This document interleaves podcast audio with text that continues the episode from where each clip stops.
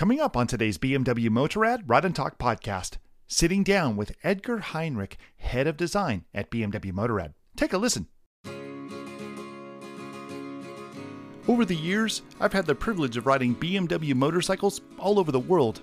And the one thing I've come away with is that the only thing more extraordinary than the ride are the people you meet along the way. These are their stories.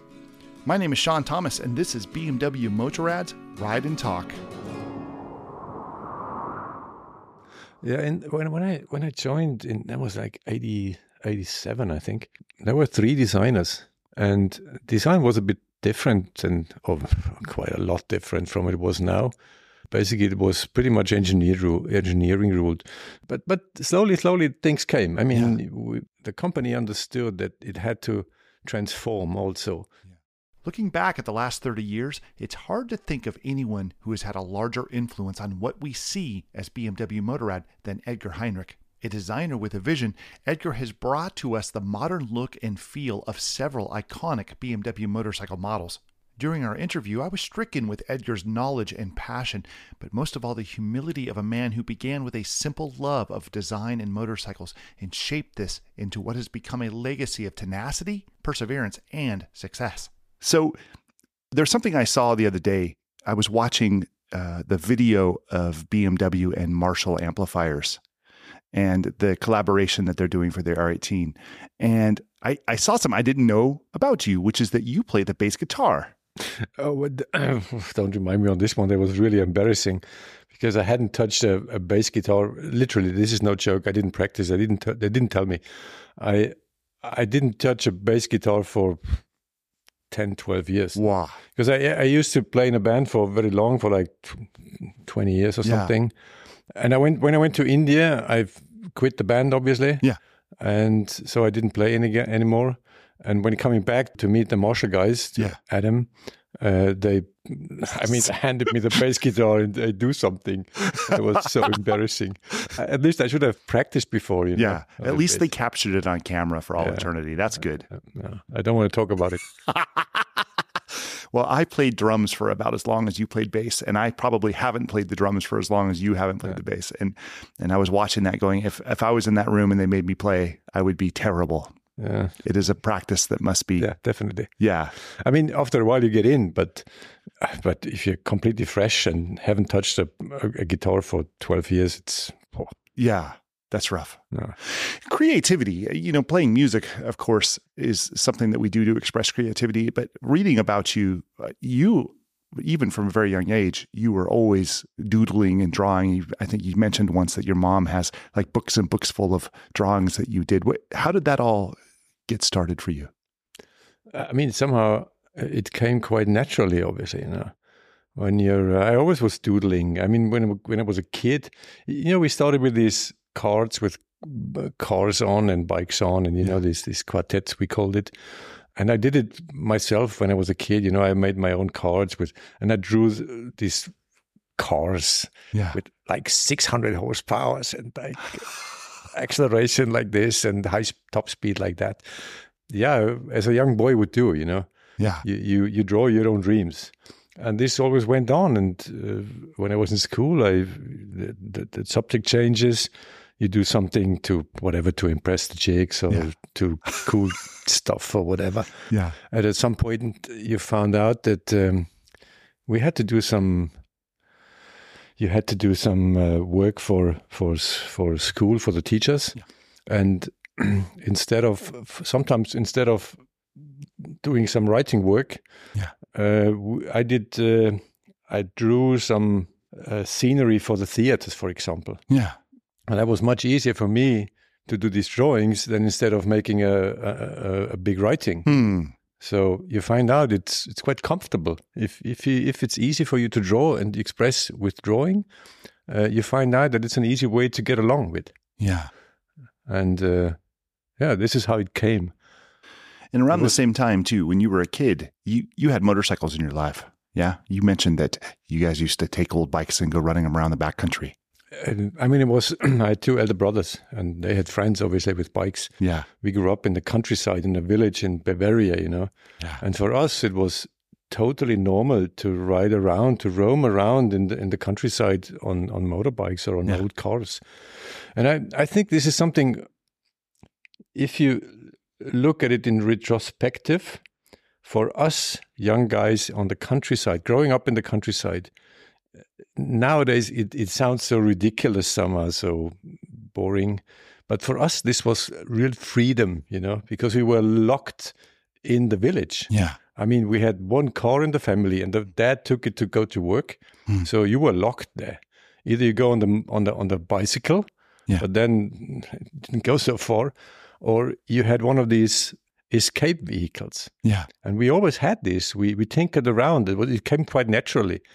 Uh, we had we, we inherited an old car from my auntie, you know, a small Fiat 600, and we we made a convertible out of it, and we took double tires on the back so we could roam the fields, and uh, we made a cool exhaust pipe, you know, all these stupid things, but this is how I grew up, and and always things broke down, and you had to repair it. You Yeah. couldn't you couldn't uh, afford a a craftsman or something. Yeah. So we did it by by ourselves, and so you, you learn by doing.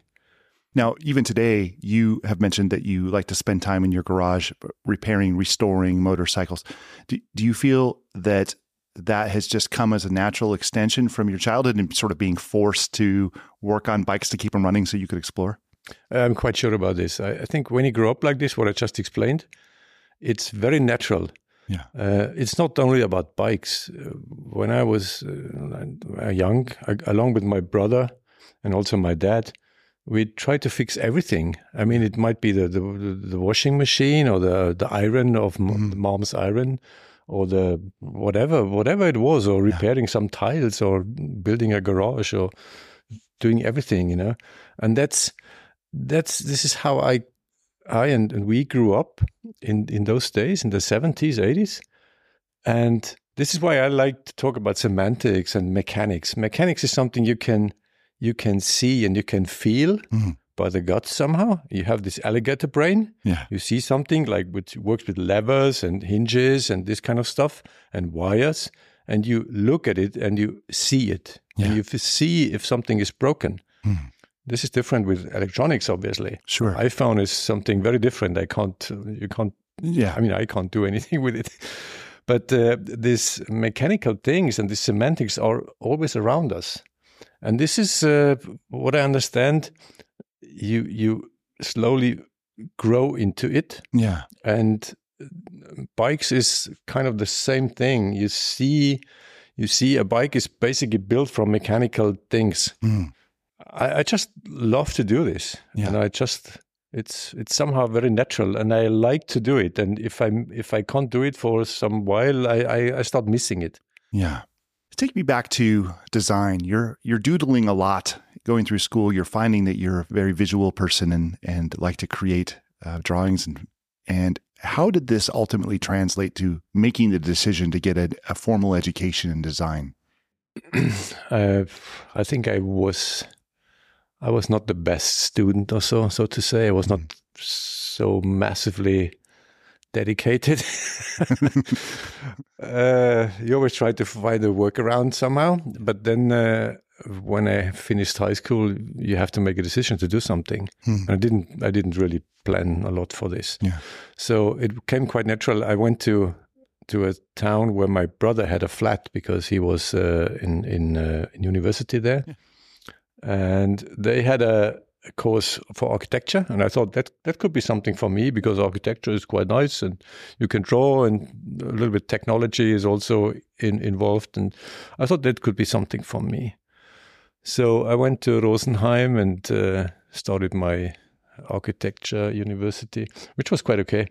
But then I, I know there's sometimes there is these points in life that changes direction Yeah. uh, and not uh, not really planned for it. Mm. But there was a we I think I remember we had this this lesson. We stood in the field and we had to draw a farmhouse, you know, with trees and all these cows and stuff and buildings. And at this point, my professor came up to me and he said, "No, what are you actually doing here? Uh, and I think you should not be here." What? That was pretty strange. I mean, this is something that is a bit shaking in the first moment. Yeah. I didn't think, what, what does it mean? I mean, is, Yeah. is my drawing so bad or what is it? Mm. And I talked to him in the evening then, and he th- advised me maybe I should try something else, use my talents and stuff. Okay, so what I did is I I finished my lesson, I finished my year, and then I looked around in Munich and checked out all the different schools which were there. And this is how I encountered design, industrial design. I didn't know about this before. Mm. And there was this school in Munich, and you, you see all these drawings of people, and they, they draw some some devices or household goods or whatsoever, machines, and then they did models out of it. Hmm. And that was something I thought, man, this this could be something for me because tinkering was always my thing and Yeah. drawing was my thing. Yeah. So I thought this could be something for me. Yeah. Sure. So I made my entrance, how to say, uh, test. You had to do drawings and stuff Yeah. for two days, and I passed it. And so this is how I came to industrial design. Wow. Yeah, that, well, that was the beginning, basically, of my professional career. Recently, I had a chance to sit down with design students from a design school in, in California, in Petaluma, and they were designing the future of motorcycles. What was fascinating to me is these students were drawing out motorcycles, but it was really clear that they didn't really understand mechanically how a motorcycle functions.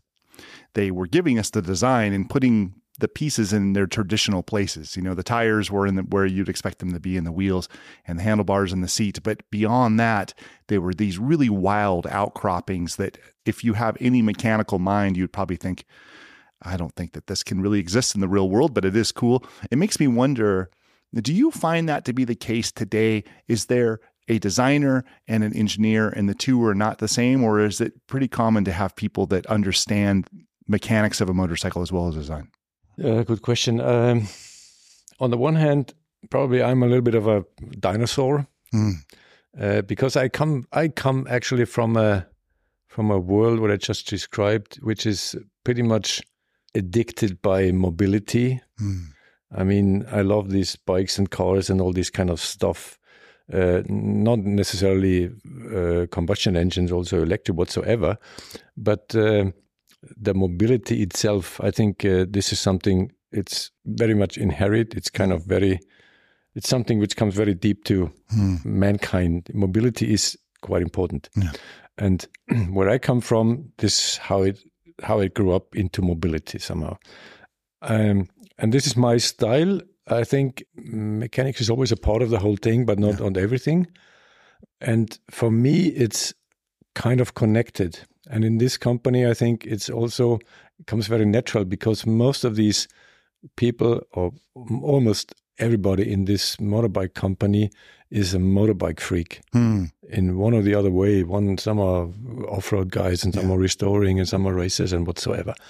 But they're all kind of driven by the love for bikes and by the passion and emotion which is inherent there. That does not necessarily say, and we also encounter this very often that we get uh, applications or from from students or from people. I look at these drawings and I think, wow, this guy has no clue about motorbike. Yeah. But I also learned that this is not not necessarily so important Mm. because very often it brings you off onto new ideas or Yeah. how to re-evaluate given facts Mm. can be very useful and or valuable.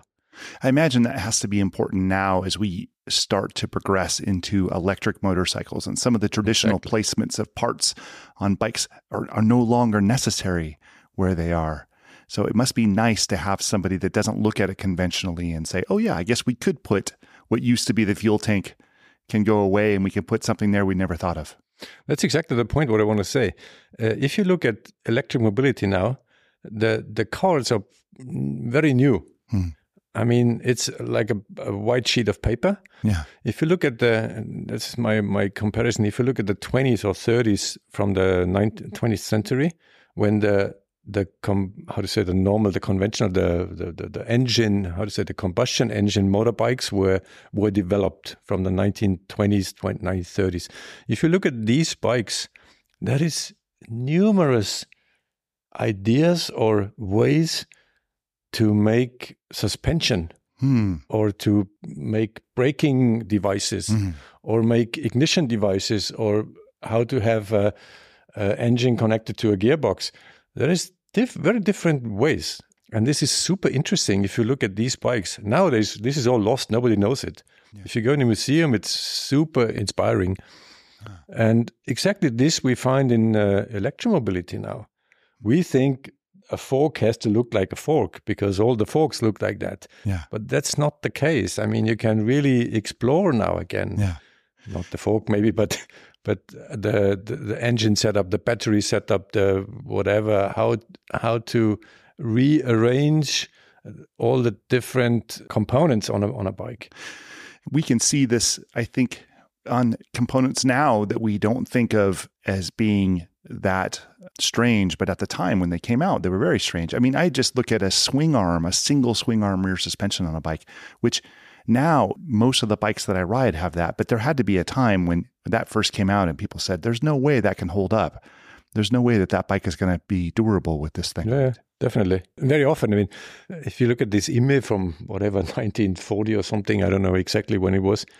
It had like one, how do you say, one tube in the front and one in the rear. Yeah. It looked totally strange. It looks strange when you look at it now, Yeah. but it worked. And now we have all these mono levers and they work perfectly. Yeah. And we also certainly have to take into consideration is like what can the consumer expect to accept as a leap in design? Yeah. Because even if functionality is there, if it's too out of whack, is it going to be accepted by the public? I, I think it depends a lot because um, you, you have very different kind of customers. I mean, we have this, you have these sophisticated, innovative guys, mm-hmm. and then you have these conservative guys, Yeah. and then you have some everything in between the middle. Yeah.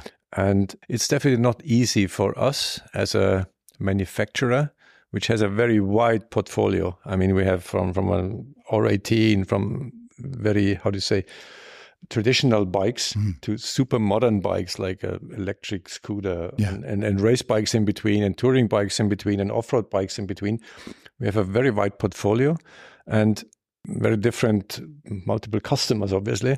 And to satisfy all their needs is there is a certain strategy behind it. Um, and I think we're doing pretty okay, pretty good. Uh, it seems to work out quite good.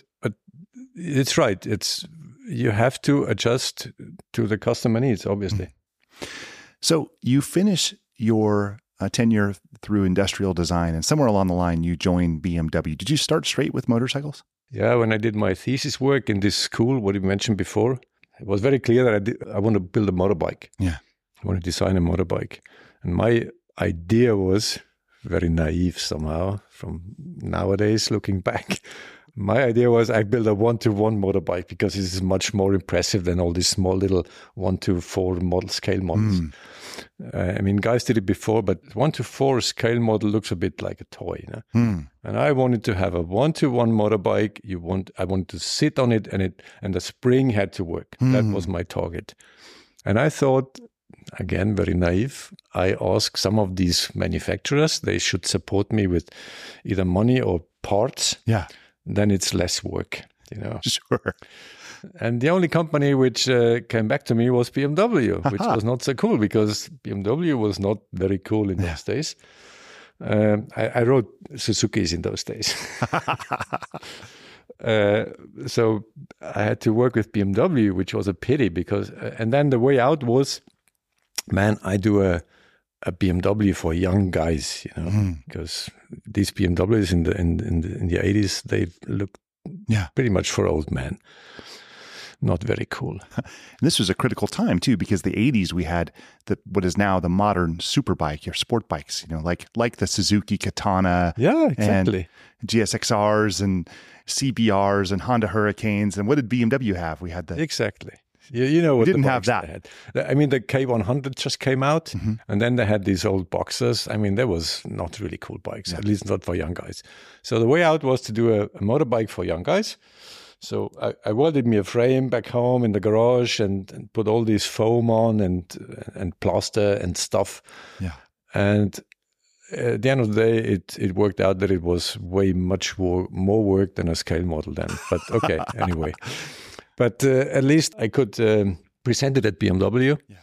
and obviously they were a, a little bit impressed or whatever, and they offered me a job. So.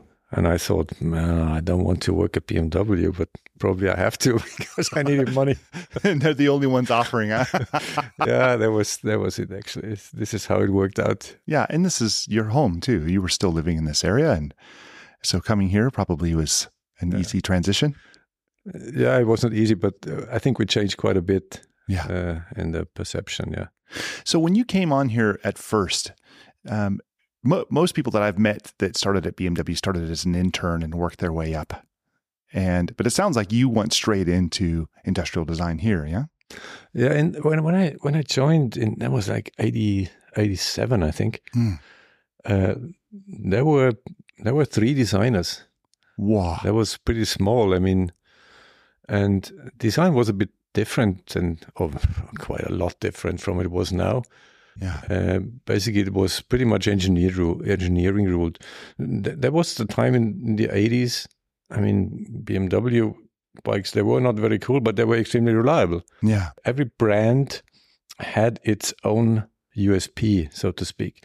I mean, Ducatis, they or the Italians, let's say, the Italians, they look cool, but they didn't have electric. Yeah. And and the, the British bikes, they were okay, but they leaked oil. Like and Harleys, they they lost screws. I mean, Yeah. that, that was the typical thing in those days. Mm. And if you wanted to have a reliable bike, you go for a BMW. It doesn't look cool, but it's reliable. Sure. And your goal was to make it look cool as well.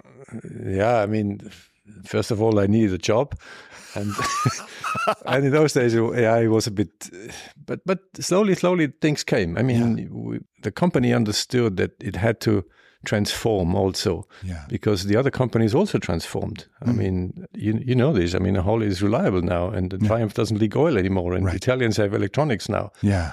So BMW has to look cool also. Yeah, sure. So, from those days in the 80s when you started on, do you have any memorable first projects that you can share with us? What what comes to mind for you? yeah the first things what you start when you're a young designer i mean you do some some accessories or mm-hmm. you do a, a little facelift Sure. first work was the facelift of the k100 the seat i remember this one Ah, okay. it's quite oh, uh, in retrospective it's quite funny somehow yeah, i mean you make like 30 drawings for a different handle for, of a passenger of a pillion seat you know Yeah. but yeah, as a, as a young rookie, of course, you try to impress people, and this is somehow it worked out. I don't know. Yeah. And then the the tasks they grew up a bit, Yeah. and what was probably the first really big thing was the uh, was the R eleven hundred RS, Yes. which was the the four valve four valve uh, boxer engine. in the very first bike with a four valve.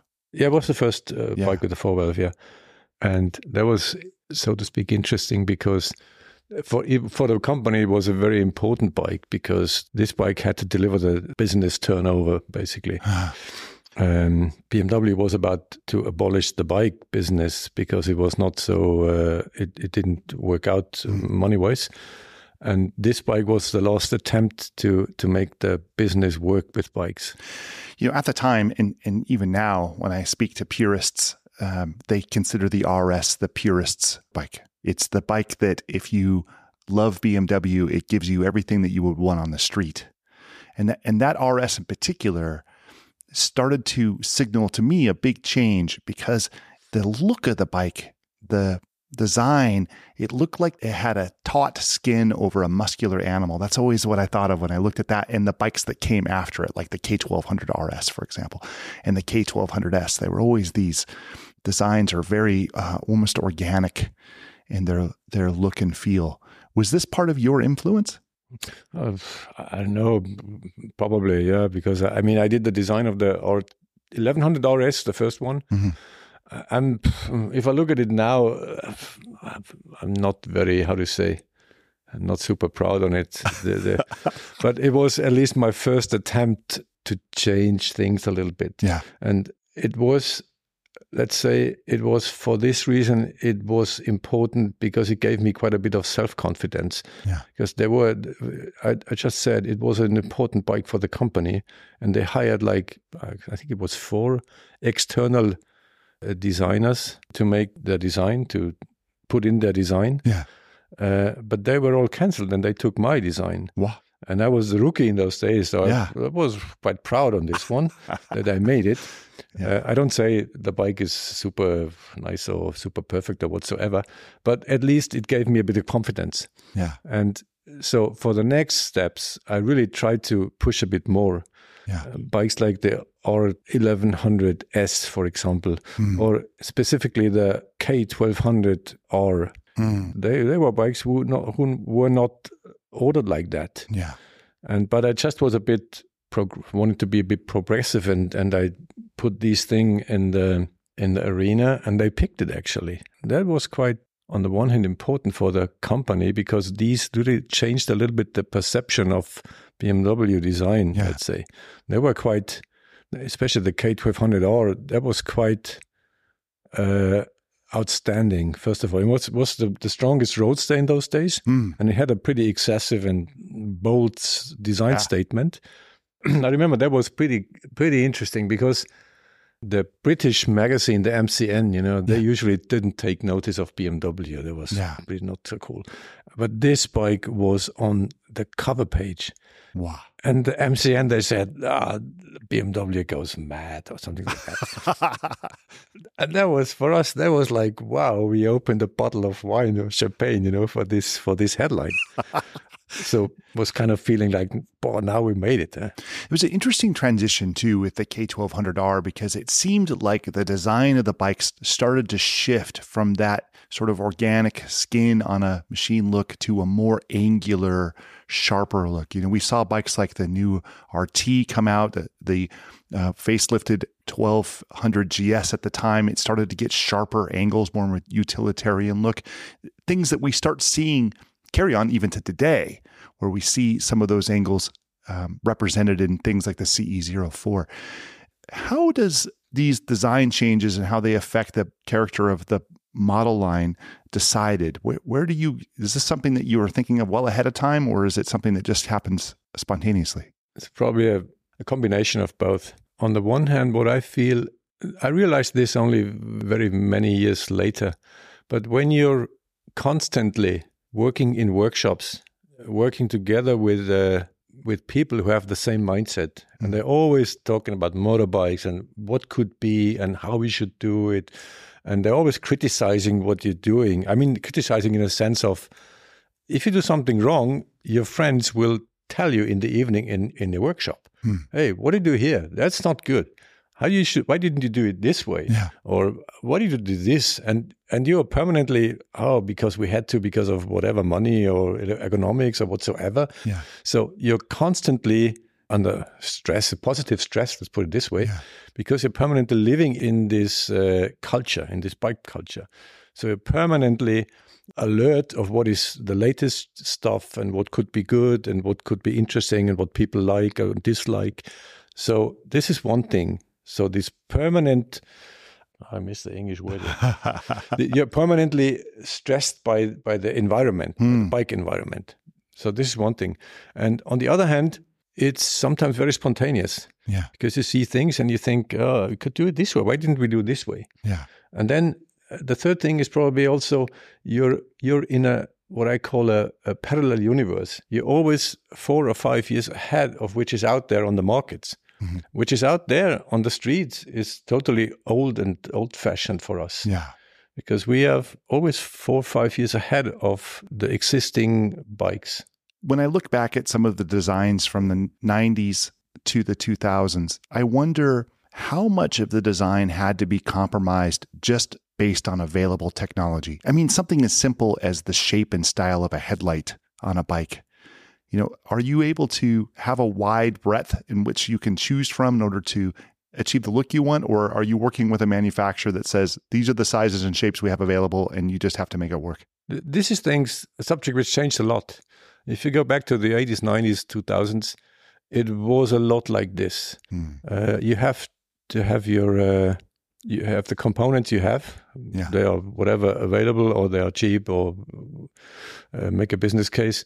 Then sometimes you have to work for it. Yeah. And if you develop new things, it's more costly. Obviously, it Yeah. takes longer time. But uh, it's there's also changes uh, chances in it. If you look at the R1150 GS, Mhm. you know the facelift of the four valve Boxer Yeah. GS, it introduced this asymmetric headlight, Right. and this was a, a component which was available, Yeah. and there were not so many components available would which would fit the package. Right. Uh, although uh, because we had this uh, squarish lamp which I didn't like, uh, and I wanted to have something else, so they gave us this component. You have to work with it, Yeah. and so we tr- we said, yeah, why not doing it? First, it fits the package. It's Yeah. lighter than the pre- the previous one. It's more uh, performing Yeah. than the previous one.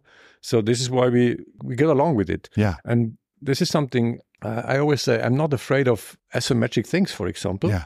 if they are maybe either interesting looking or they are uh, technically superior, Yeah. which is very often the case. I mean, we have numerous uh, uh, examples for this. Yeah. Absolutely. And at the end of the day, it, it made a, a very iconic uh, feature out of BMW.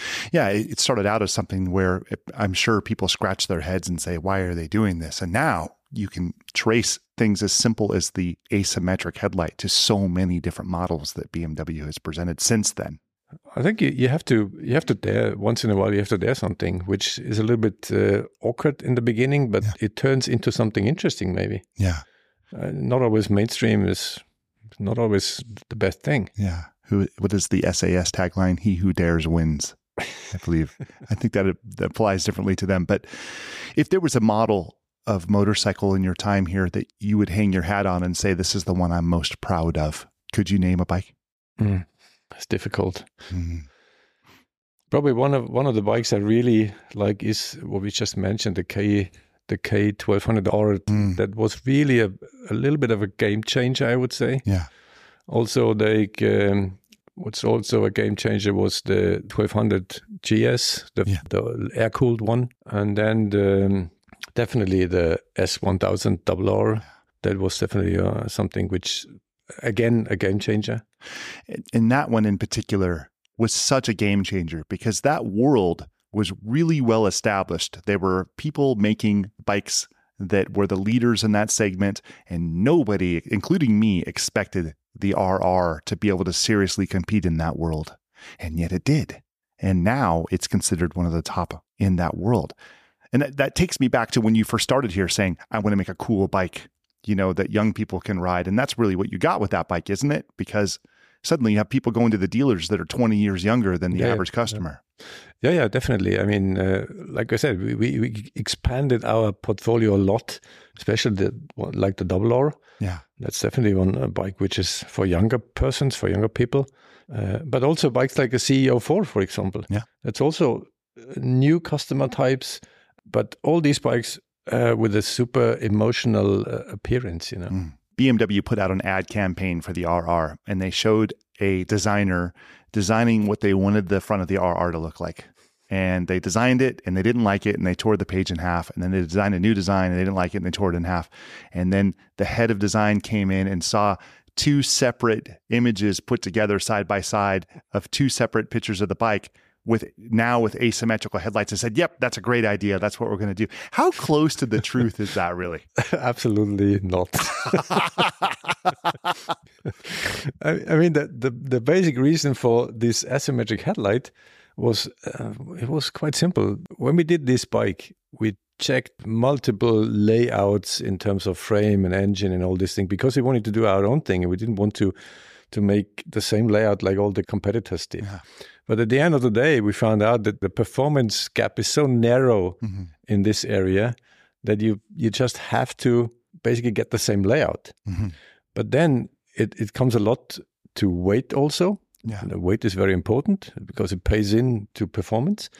So we tried all these little uh, chances we could we could find weight, and one of these chances was the the headlight, because you have a high beam and a low beam, obviously, Yeah.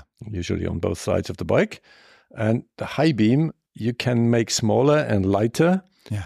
uh, if you reduce the size because the technical thing is requirement is different from the high beam and the low beam. Right. So we reduced the size of the high beam in order to gain, I think it was 130 grams or something like Yeah. that, if I if I'm right. And it was just it just gave us an, an advantage in terms of weight. The same with these with these gills on the side, you know. Yeah. Because if a fan on one side and the other side you don't have a fan. Yeah. So again, here some grams here, some grams there. You end up with a asymmetric light. But okay, whatsoever, if it if it helps uh, increasing the performance, we go for it. Yeah. It has to be fascinating to get to see things that are happening on the car side here and all of the technology that they are pushing the limits with.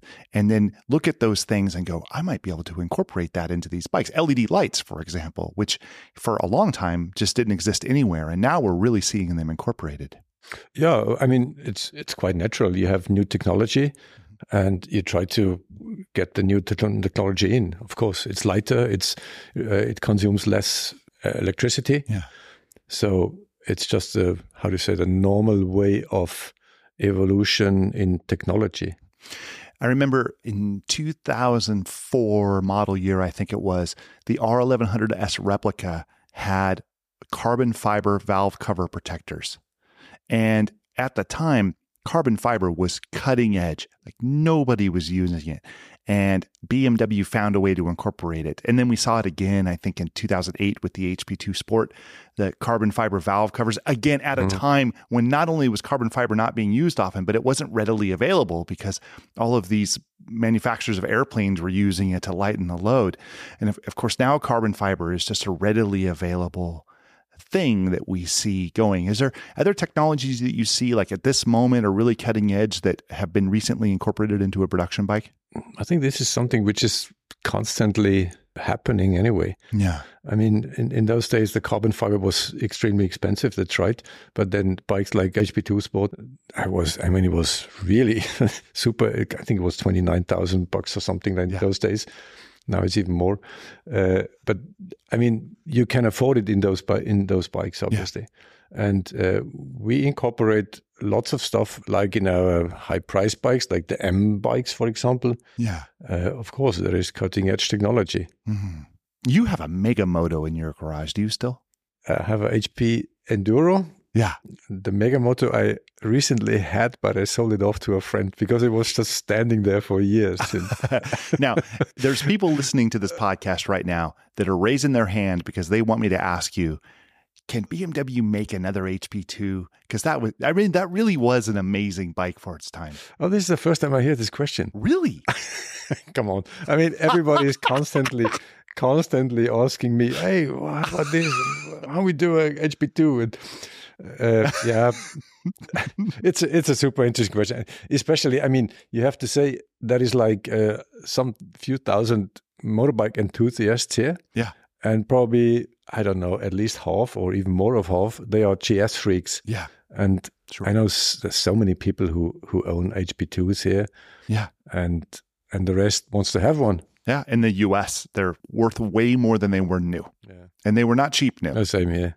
Yeah, it's they're hugely popular, and they people say. But we also hear that about the K75. There's another group of people going, "Can you bring back the K75?" Okay, I'm not so sure about the K75. it had its day, yeah. and they're still out there. So, uh, folks, if you want one, you can find one. This is a really good time sitting down and talking with you, Edgar. Thank you so much. Was welcome. I'm not quite sure who is interested in this. Somebody will hear the end here. Believe me, there's going to be a lot of people listening and very happy that you sat down with us. So, thank you. Okay, thank you, Sean. Rock on. We very much hope you have enjoyed this episode. We want to hear from you, so please rate, comment, and share your thoughts about this podcast. We have many more episodes on the way, so please subscribe, follow along, and share your requests for future episodes of the BMW Motorrad Ride and Talk podcast.